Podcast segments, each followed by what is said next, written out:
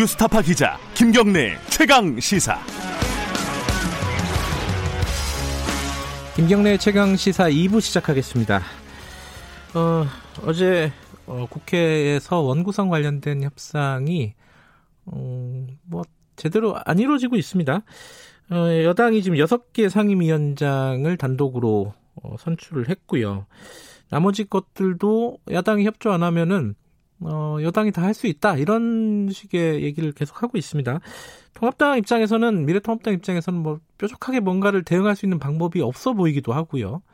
전략이 어떤지, 그리고 어떤 방식으로 국회를 정상화시킬 수 있는지 미래통합당 얘기를 오늘 좀 들어보겠습니다.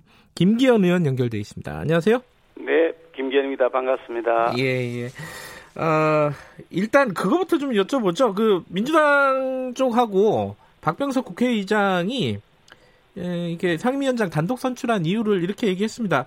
참을 만큼 참았다. 그리고 코로나 이런 급박한 민생 현안 위에서 일하는 국회 미룰 수 없다. 이렇게 얘기를 했거든요. 여기에 대해서는 어떻게 생각하시나요? 정말 완전히 내로남불입니다. 네. 참을 만큼 참은 건 여당이 아니고 야당입니다. 빨리 일하는 국회 만들어야죠. 일하는 국회 만들기 위해서 그동안 여야가 30년이 넘도록 계속 지켜져 왔던 불문율, 네. 거기에 따라서 합의에 의해서 상임위원장을 배분하고 특히 야당이 법사위를 가져간 그런 오래된 전통을 그대로 이어가면 되는 건데, 그걸 네. 깨고 자기들 마음대로 결정해놓고 자기들 갑질을 하면서 마음대로 안 따라오면은 협력 안 한다 그러면, 그러고 협조 안 한 건 여당이죠. 아니 불문율 어기고 자기들 마음대로 일방적으로 하는 쪽이 여당이, 그쪽이 협치를 안 한 거죠.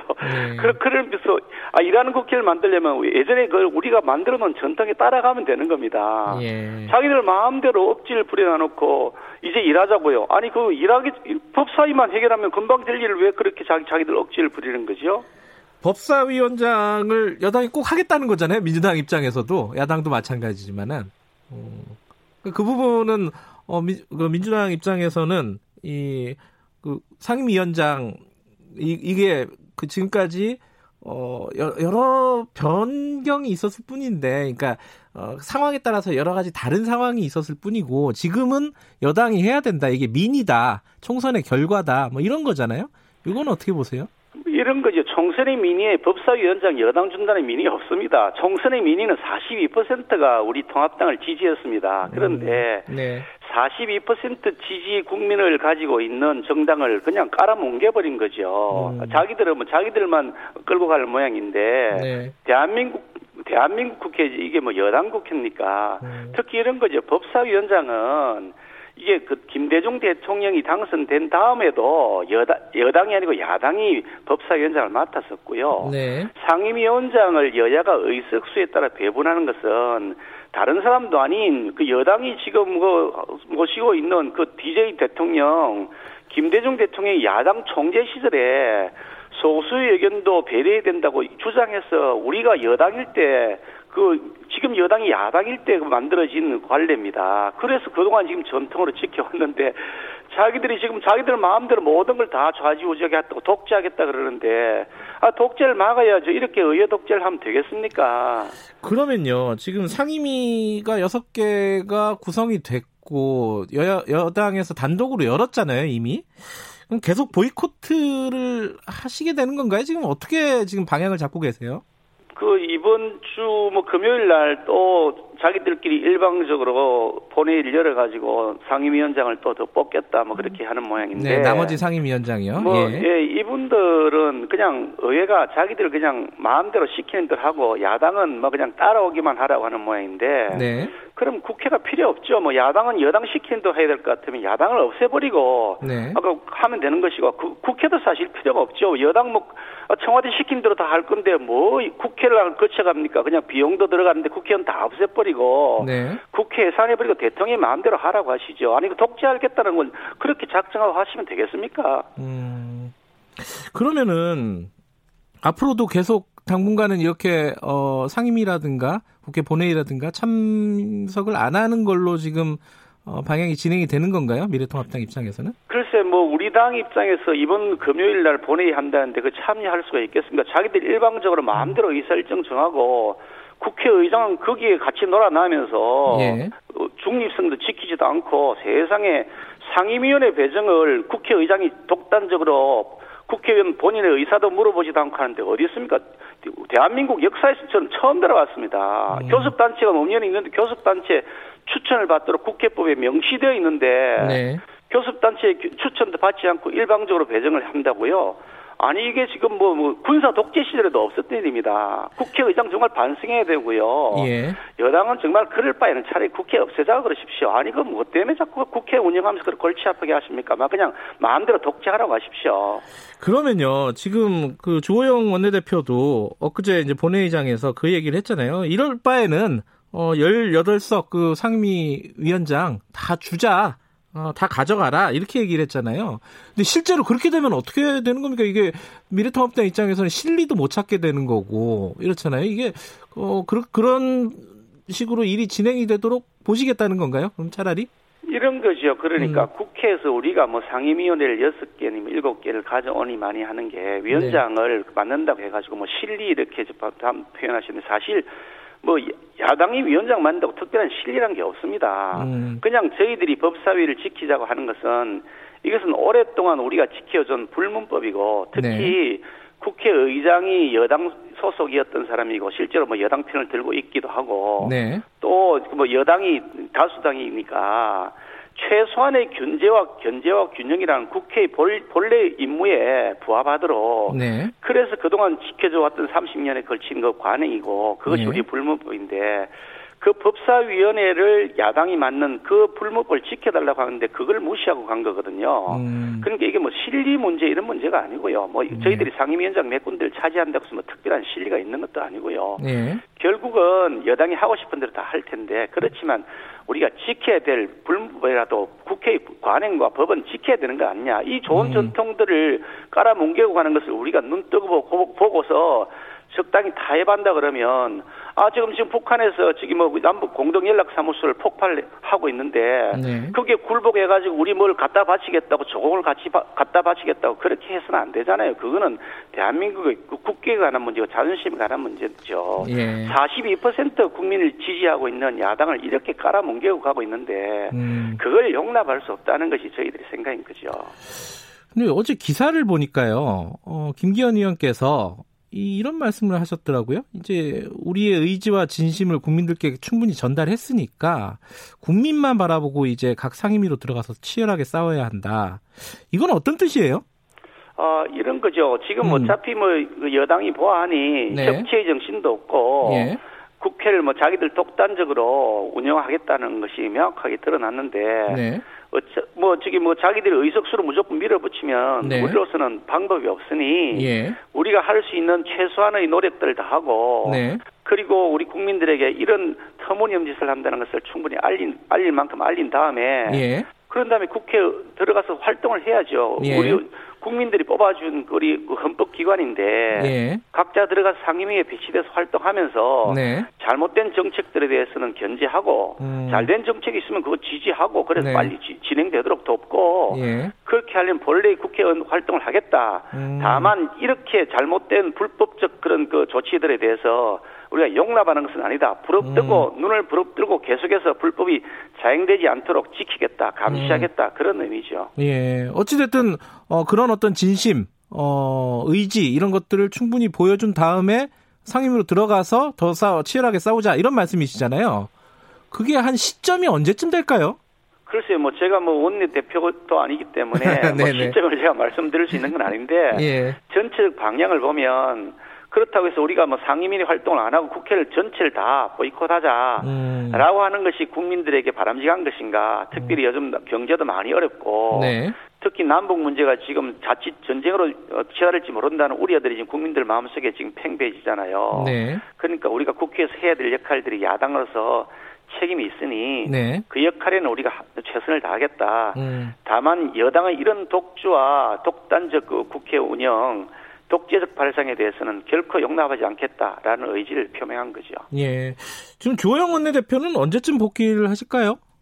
글쎄, 뭐 제가 뭐 통화를 해보거나 하지는 않았습니다만은 네. 뭐 지금 뭐 주호영 원내대표가 아니라 누가 원내대표 하더라도 네. 여당이 이렇게 자기들 마음대로 독재하겠다고 달게 들면 네. 뭐 달리 방법이 없지 않겠습니까? 그러니까 주 대표가 뭐 잘못한 것은 아닌데 네. 자기가 책임을 지고 사의를 표명한 것이라서 예. 가급적이면 다시 우리가 야당이 단합해서 가야 된다. 얼마 되지도 않는 숫자를 가지고서 우리가 또다시 깨져서 되겠느냐.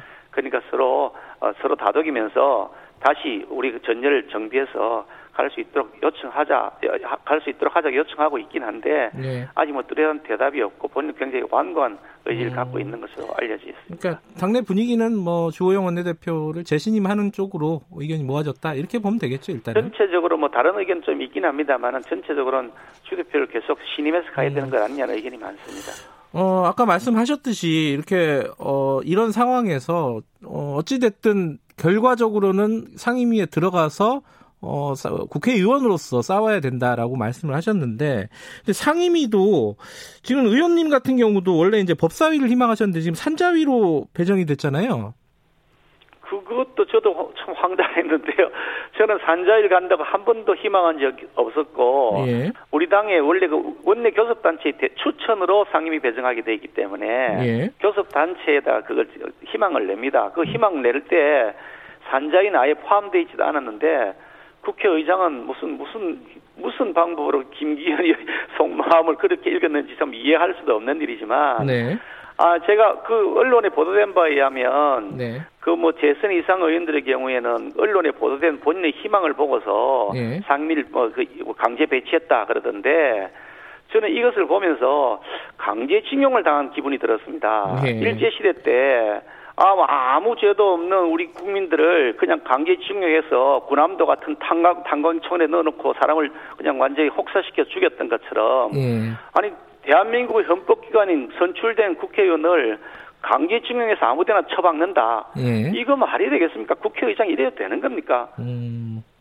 그래서 제가 어저께 사임서를 바로 제출했습니다. 그러면 이제 사보임 형태로 해가지고 다른 상임위로 들어가시겠다 이런 말씀이신 거죠? 그러면 그건 아직 뭐 저희들로서는 더 논의를 해야 되겠습니다만 예. 이렇게 강제징용 당한 것을 어떻게 불법적 강제징용을 수용할 수가 있습니까? 예. 그러니까 그에 대해서는 도저히 수용 못 한다고 사임서를 낸 거죠. 근데 이제 법사위 같은 경우는 의원님이 뭐 직접적인 뭐 재판 당사자는 아니지만은 관련된 본인 사건이 지금 본인이 이제 연관된 사건이 재판이 진행 중이고 이래가지고 좀 이해충돌 뭐 이런 부분들에 대한 얘기가 있지 않습니까? 그 황운하 의원 같은 경우도 그래서 법사위에서 배제된 거다 이렇게 보는 시각도 있고요. 그건 어떻게 보세요? 황운하 의원 같은 경우는 자신이 재판을 받고 있는 당사자 피고인이죠. 예. 그러니까 자기가 재판을 법원에서 받고 있는데 법원을 감독하는 기관의 위원으로 들어가는 건 안 맞죠. 그러니까 네. 직접 당사자이니까 그거는 당연히 안 맞는 것이지만 네. 제가 재판을 받고 있는 것도 아니고 제가 죄를 지었는지 자기들 수사기관에서 열심히 조사한 다음에 김기현은 아무 죄가 없다고 다 선언을 했는데 아니 내가 왜 법사위에 들어갈 자격이 없다는 겁니까? 그게 앞뒤가 안 맞는 거죠. 아니 이런 겁니다. 강도를 당한 피해자가 강도를 당했다고 신고를 해서 그 네. 강도가 잡혀가지고 재판을 받고 있는 피고인이 돼 있는데 네. 그 강도는 그러면 재판을 받고 있는 피고인이 법사위에 들어가면 안 되겠죠. 그렇지만 강도를 당했다고 신고한 피해자가 법사위에 못 들어간다는 그거는 말이 안 되는 거 아닙니까? 예를 든다면 그런 거죠. 예. 물론 이제 황운하 의원 같은 경우는 김기현 의원 과거의 수사가 외압이 있었다 뭐 이런 식으로 주장을 하고 있지만은 뭐 그 부분은 좀 긴 얘기니까 뭐 따로 나중에 하도록 하고요. 자, 그러면은 법사위를 계속 이제 희망을 하시는 거죠, 김기현 의원께서는? 저는 당연히 그렇습니다. 법사위원장을 맡아서 제가 역할을 하려고 생각했는데 네네. 지금 이렇게 그냥 마구 불법을 자행하고 있으니 네. 이럴 경우에 우리 야당이 어떻게 대응하는 것이 좋을 것이냐 네네. 그런 차원에서 당에서 여러 가지 뭐 전략을 세울 것 같은데 예. 그에 맞추어서 상임위 배정도 다시 논의를 해야 될 것 같습니다. 그러면 이거 하나 여쭤봐야겠네요. 지금 윤호중 법사위원장이 선출이 되지 않았습니까? 지금 이제 권력기관 개혁 속도 내겠다. 뭐 이런 얘기도 하고 체계 잡고 심사권 법사위에서 분리하겠다 이런 얘기도 했는데 이런 방침에 대해서는 어떻게 생각하십니까? 윤호중 법사위원장으로 선출되신 분 뭐 저희들이 인정하기도 어렵긴 합니다만 예, 예. 그분이 뭐 체계 잡고 심사권을 분리하겠다 그렇게 얘기했다고 하고요. 예. 어디에서 그런 얘기를 했던가요? 그거야 이제 민주당의 방침이죠. 민주당의 방침이 그런 거 아닙니다. 그게 예. 말로는 체계 잡고 심사권을 분리하겠다고 했는데요. 네. 체계자구 심사권을 분리하자고 우리 당에서 안을 냈습니다. 그래서 법제위원회하고 사법위원회를 나누어서 네네. 체계자구 심사권은 별도의 특별위원회를 만들어서 하고 지금 법제사법위원회는 그냥 법무부나 법원, 검찰 이런 데를 관할하는 사법위원회를 하자. 예. 우리가 제안을 했더니 1은 지하에 거절했거든요. 1고의 가치도 없다고 거절을 예. 했거든요. 예. 그런 다음에 분리하지 않은 상태로 체계자구 심사권을 분리하지 않은 상태로 그대로 해가지고 지금 자기들이 그 법사위 위원장을 차지하고 앉았습니다. 예.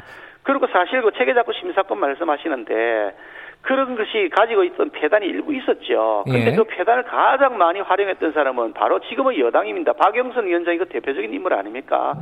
자기 마음대로 자기 마음에 안 든다고 법안을 깔아뭉개고 앉았던 사람은 바로 박영선 위원장이 대표적인 사람입니다. 자기들이 그렇게 해놔놓고 남보고 뒤집어 씌우나요?